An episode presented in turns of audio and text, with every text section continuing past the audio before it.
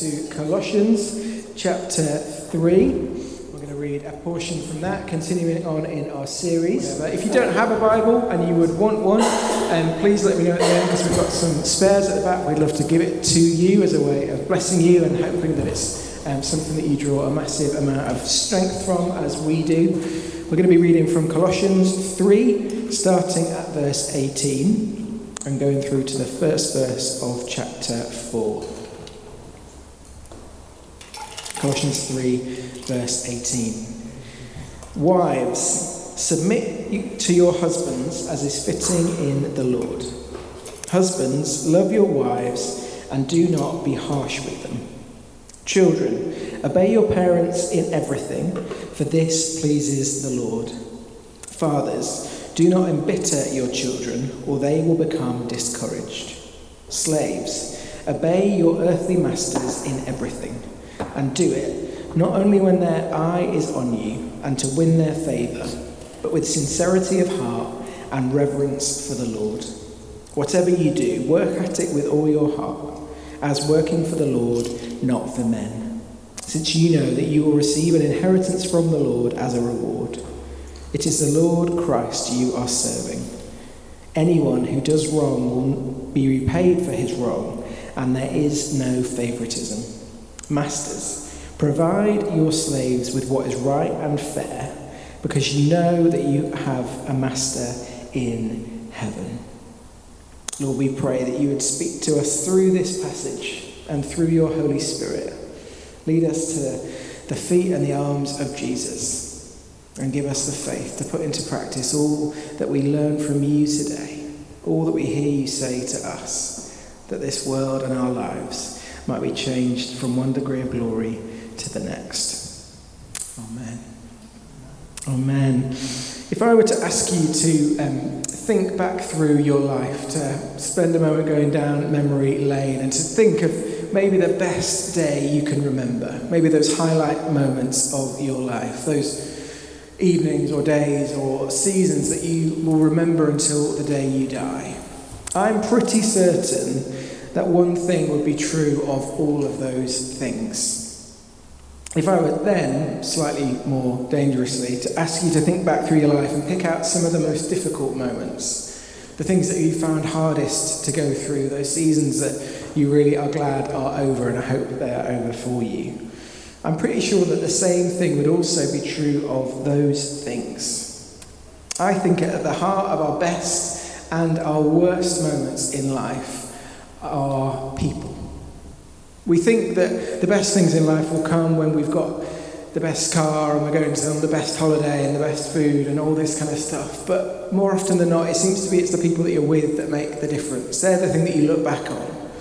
Similarly, on the opposite side, often it's when we're betrayed or let down by someone who we thought was close. When we think of illness or someone being taken from us, people are the biggest blessing and can cause the most pain in our lives. This passage in Colossians is a practical outworking of everything that we've been reading already in Colossians into the arena of personal relationships into the arena of the household, of the family, as we'll see, of the workplace. What Colossians is trying to do here, Paul, through this passage, is to say, here's the gospel, the glory of God, the supremacy of Christ that we've been talking about, and here's some of how that works its way out into your relationship with your husband, your wife, your mum, your dad, your friend, your neighbour, your boss. If you've ever had joy or trouble in a human relationship, then this is a passage and this is a message for you. Before we dive into this, a word, I guess, on those passages of the Bible that we might find slightly harder than others, because I'm guessing for a lot of you this would be on that list.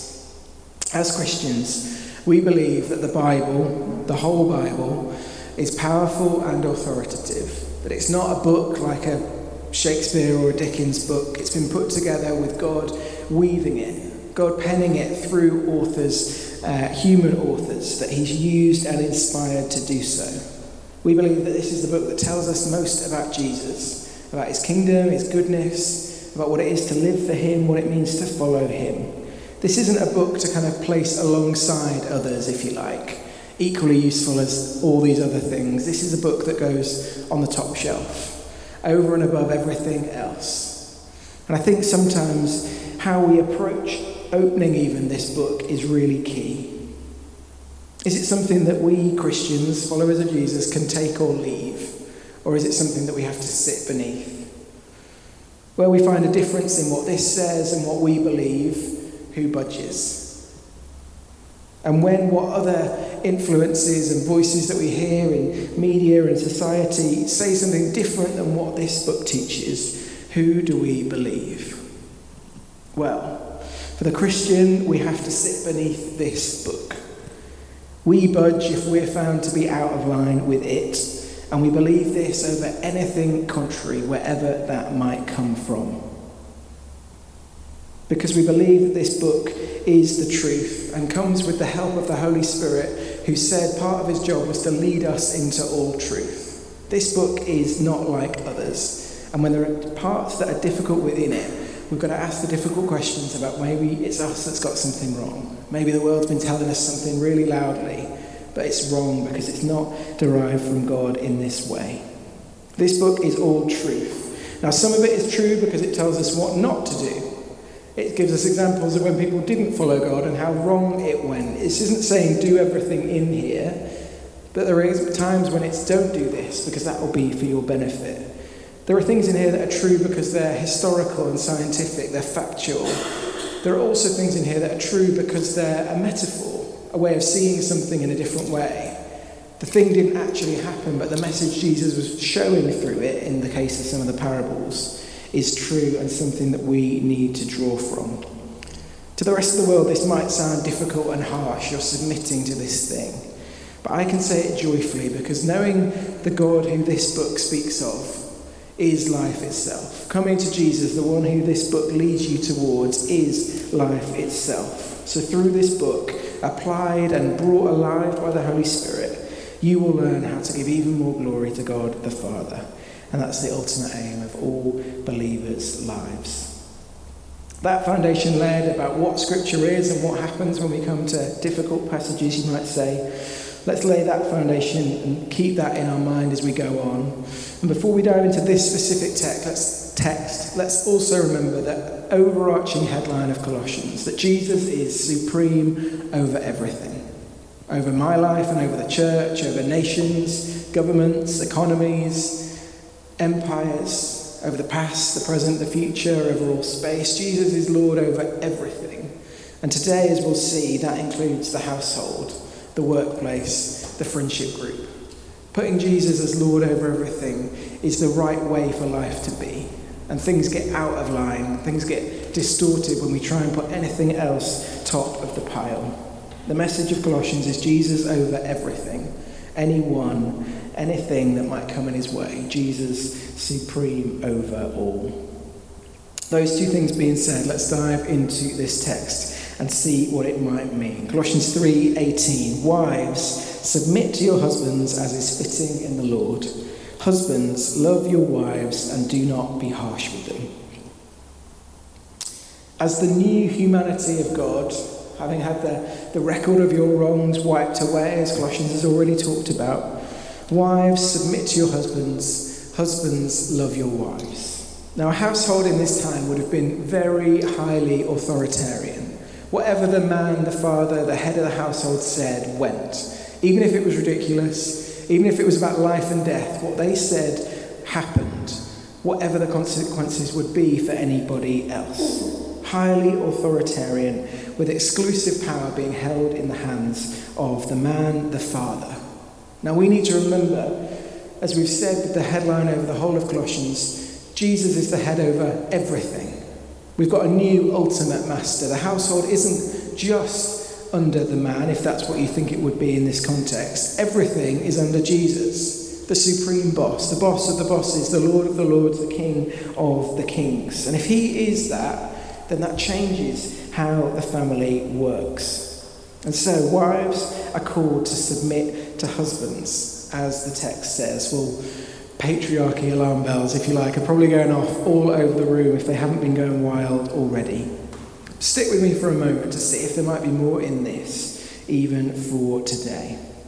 To submit is to come under something. Think sub being under, kind of beneath, fitting underneath, and whatever the suffix then is, what you're coming under. So, submarine, under the water. Submission is to come under a mission, a way of being, a direction in life. To submit is to come under a mission, submission.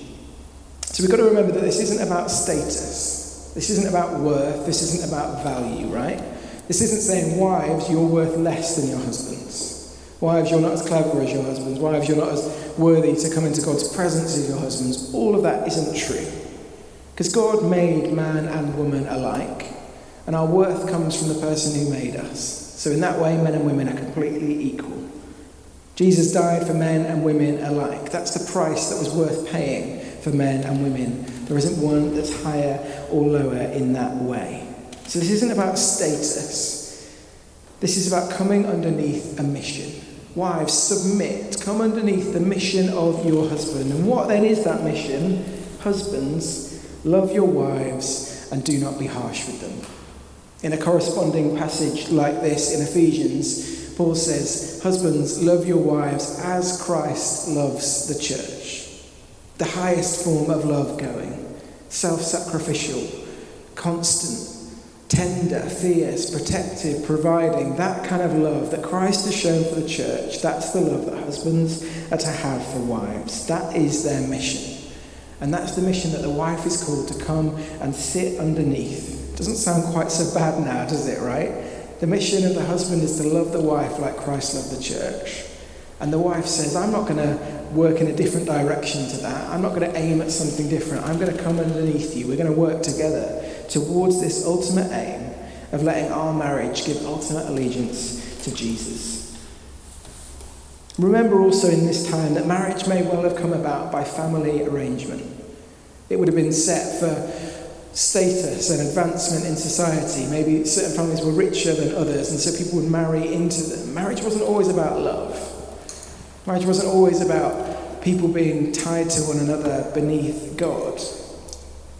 So to think of that in these terms is quite revolutionary. Husbands, love your wives. That in itself wasn't a given. Because husbands may have just have seen their wife as a step forward for them in their family line, right? Husbands might have thought of their wife as an object in order to get further in society. Husbands, love your wives is saying you should have the attitude of Christ towards them.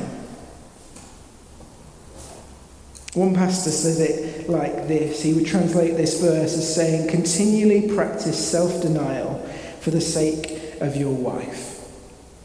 To be crystal clear, this is not an excuse not to talk about things that go wrong in marriages or households. This isn't a way of saying wives have to submit to their husbands, so when they get awfully treated, you can't say anything. This is not a cover for abuse. This is not a way of saying that everything that goes on or is initiated by the man is right. That just isn't true. Where that's happened, it's evil. Where passages like this have been used to justify or support that, they're wrong. That kind of relationship is incongruent with Jesus being head over everything? And his form of love being the pattern of love which everyone is called to imitate towards one another. The Bible itself even says that if a husband's unfaithful to a wife, then she's not bound to stay with him, right? So she is to submit, to come beneath his mission, but there are times when that will get broken. Submission is about aligning yourself under their call, not working towards a different aim, but being united in this. Think of a sports team, right? The team is united in what it's trying to do, but it's submitted under its captain. They're the ones that get to call the plays, the direction. They're the ones that get to say when the tactics are going to change. It's not that they're more important. Other players could score the winning goal at any moment. But there's a unity that comes when everyone aligns around one message.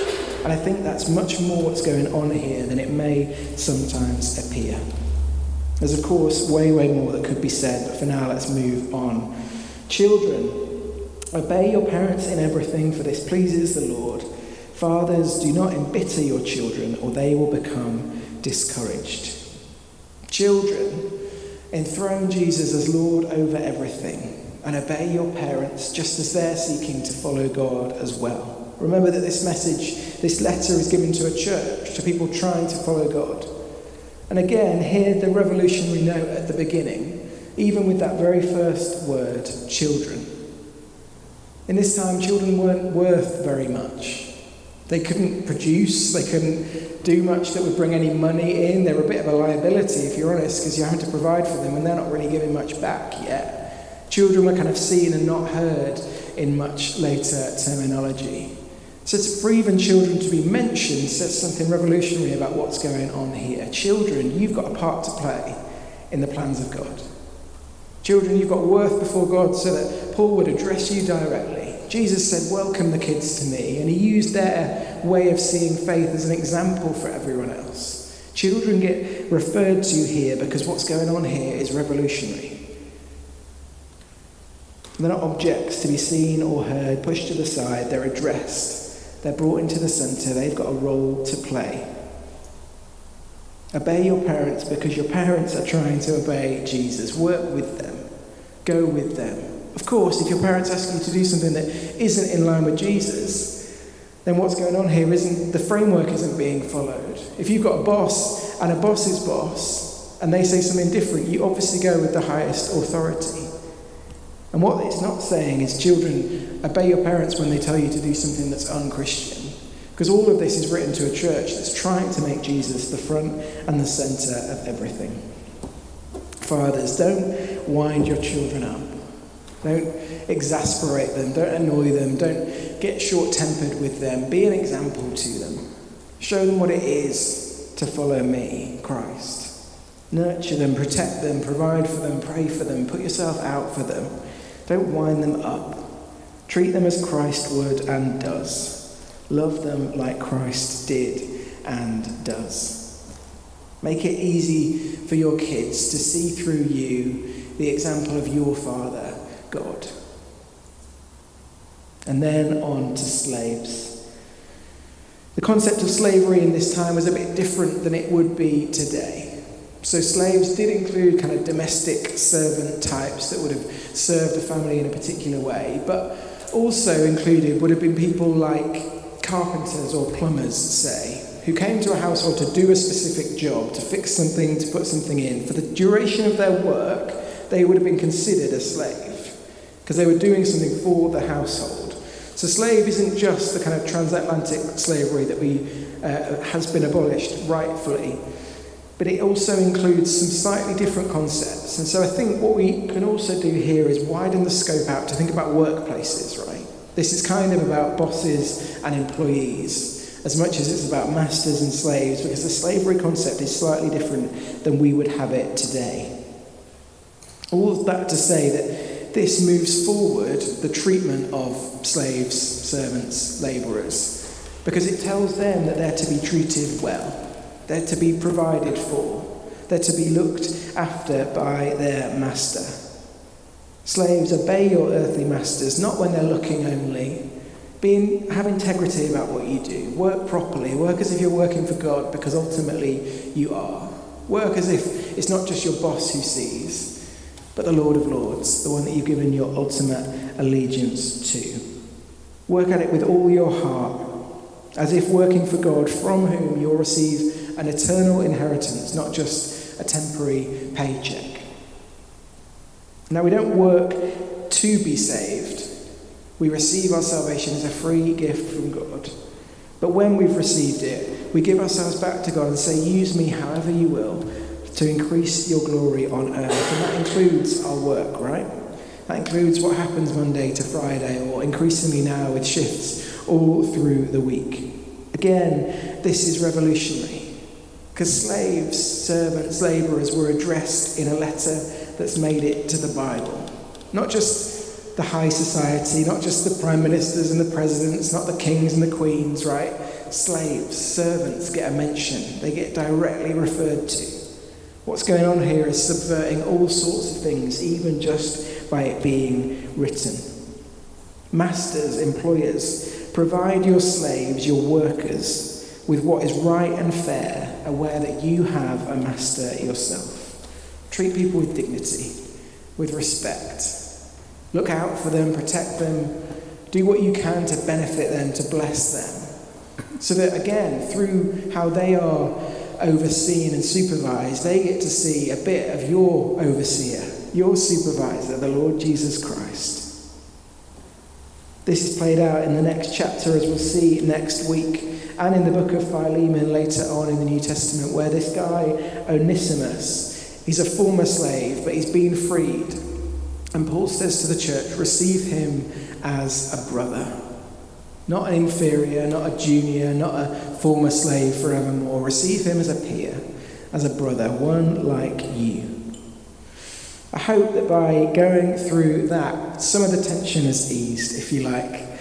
Not because I want that to be the case, but because I believe that's the truth. And sometimes these passages have been used in a certain way to make a certain point.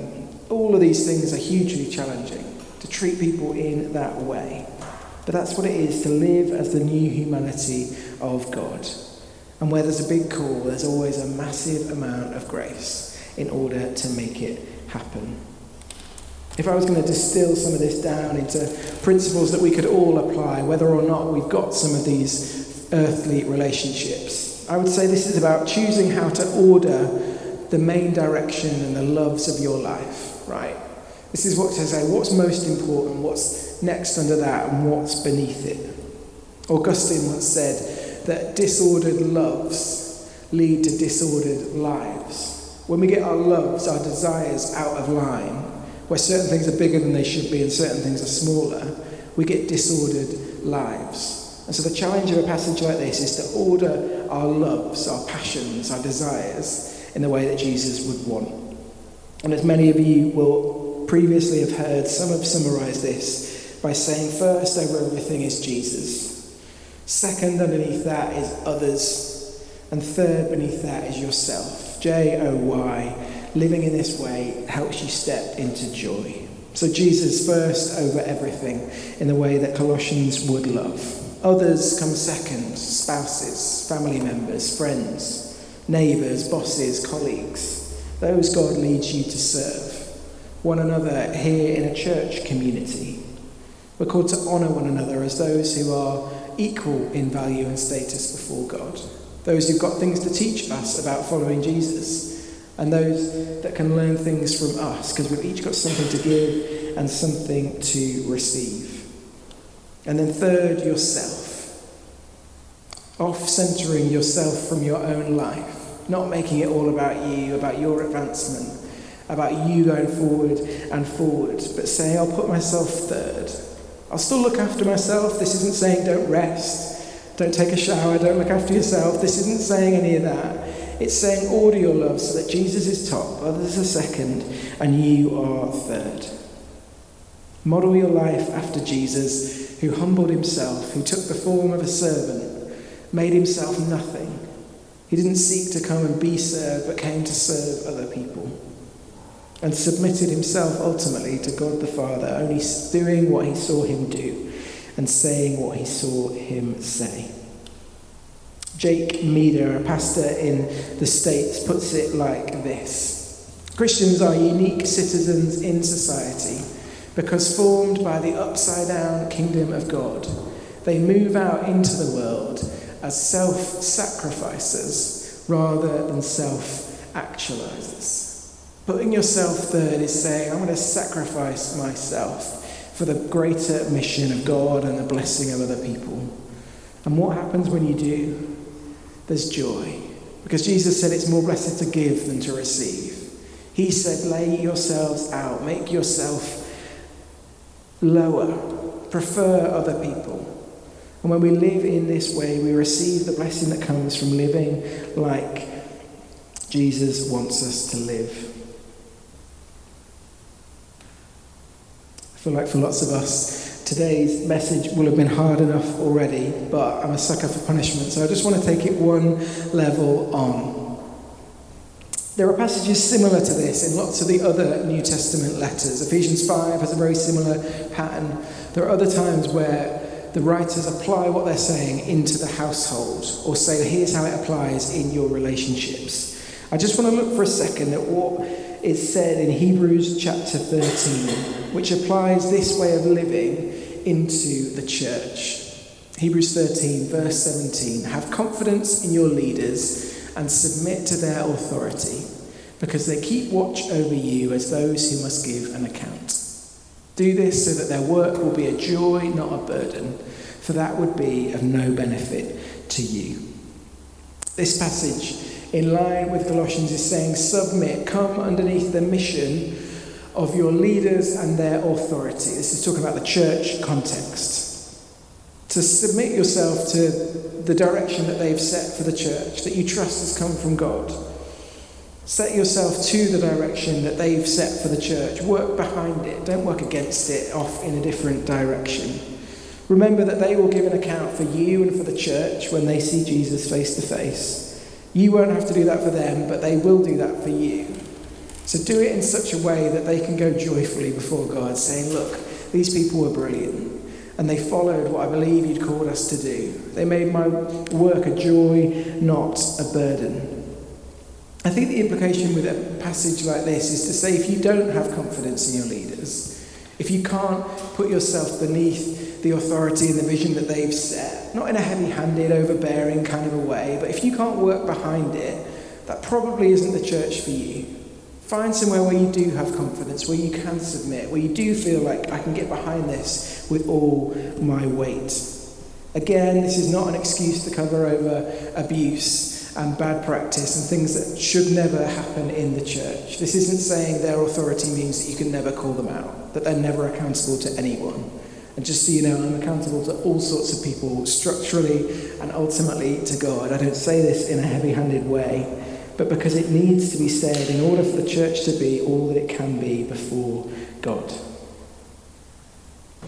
We're going to be talking a bit more about the vision of this church next month, particularly uh, September, kicking off this new school year. And I'd love for you to be around as much as you're able to be, to get behind that, because that's almost you getting to hear what I think God's called us to do and some of the steps we're taking towards that, so that you can answer this Do I have confidence in it? And can I submit myself, put myself beneath that mission? And when we've got a group of people, whatever size, who say yes to that, amazing things are possible. So please come along as much as you're able next month, particularly. Get behind it, ask questions, so that you can come with confidence and submit yourselves joyfully to see this greater mission come to be. Coming into land, I just want to say one final thing. The world today seems to react really strongly to any sense of submission. If you were to say that out on the street, I think the, the answers that you would get would be to say, submit to no one. You are the king, you are the queen, you are the Lord, you call the shots, you spend your money how you want to, you do what you want to do, you go where you want to go. Sure, submit to the law because it's easier to than not some small restraints, if you like, but ultimately you call the shots. You're the captain of your own team. Everything that's being thrown at you in society, every message that I believe you're getting from the media and everywhere else, has kind of got that built into it.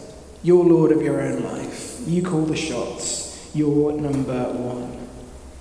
And that goes straight against the message of Scripture, the message of Colossians, the message of this passage, right?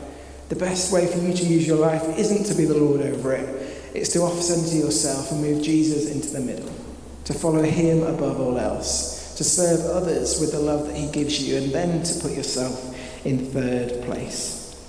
And sometimes when we're given a, a contrast like this, I like to see, well, what's the consequences, right? Help me make this decision. So as I look at the world and I hear you be number one, I see the consequences of that played out in selfishness and greed in strife between people and wars between countries. I see loneliness at epidemic levels because we've all been told, well, we are the centre of our own circle. But that can isolate you from other people more than it helps you connect. And then I look at the way Jesus calls us to live, to submit to Him as Lord. And I see the results of that in joy and in peace, in people realizing that not making yourself God of the universe means that you don't have to bear a weight that no one can bear. Living as Jesus calls you to live brings results that no one else can bring. Rejecting submission outright is one of the reasons why society finds it hard to come to Jesus. Because Jesus doesn't say, Come and be my friend, he says, Come and make me Lord. He says, Come, lay yourselves down, take up your cross and follow me. I am your friend. I come alongside you like a brother, but I am also the Lord over everything. And it comes by recognizing that, that you step into this new way of being. Let's not be those who are so allergic to submission, because that means that we're going to struggle to put Jesus where he needs to be. And then, in the right way, as this passage has laid out, to submit ourselves to one another in different ways to put ourselves beneath others because we believe that they've got something good to show us, to teach us, and to help us follow Jesus more fully. The world will tell you that submission is the way to ruin. Jesus said that submitting to Him and honouring others above ourselves is, in fact, the way to life and life in all its fullness, now and forever. And I want to pray for me and for you, for us today, that we'd have the wisdom and the faith to make the right decision when those two decisions, those two options are put before us, so that we can step into life in all its fullness in the way that Jesus has for us. Amen.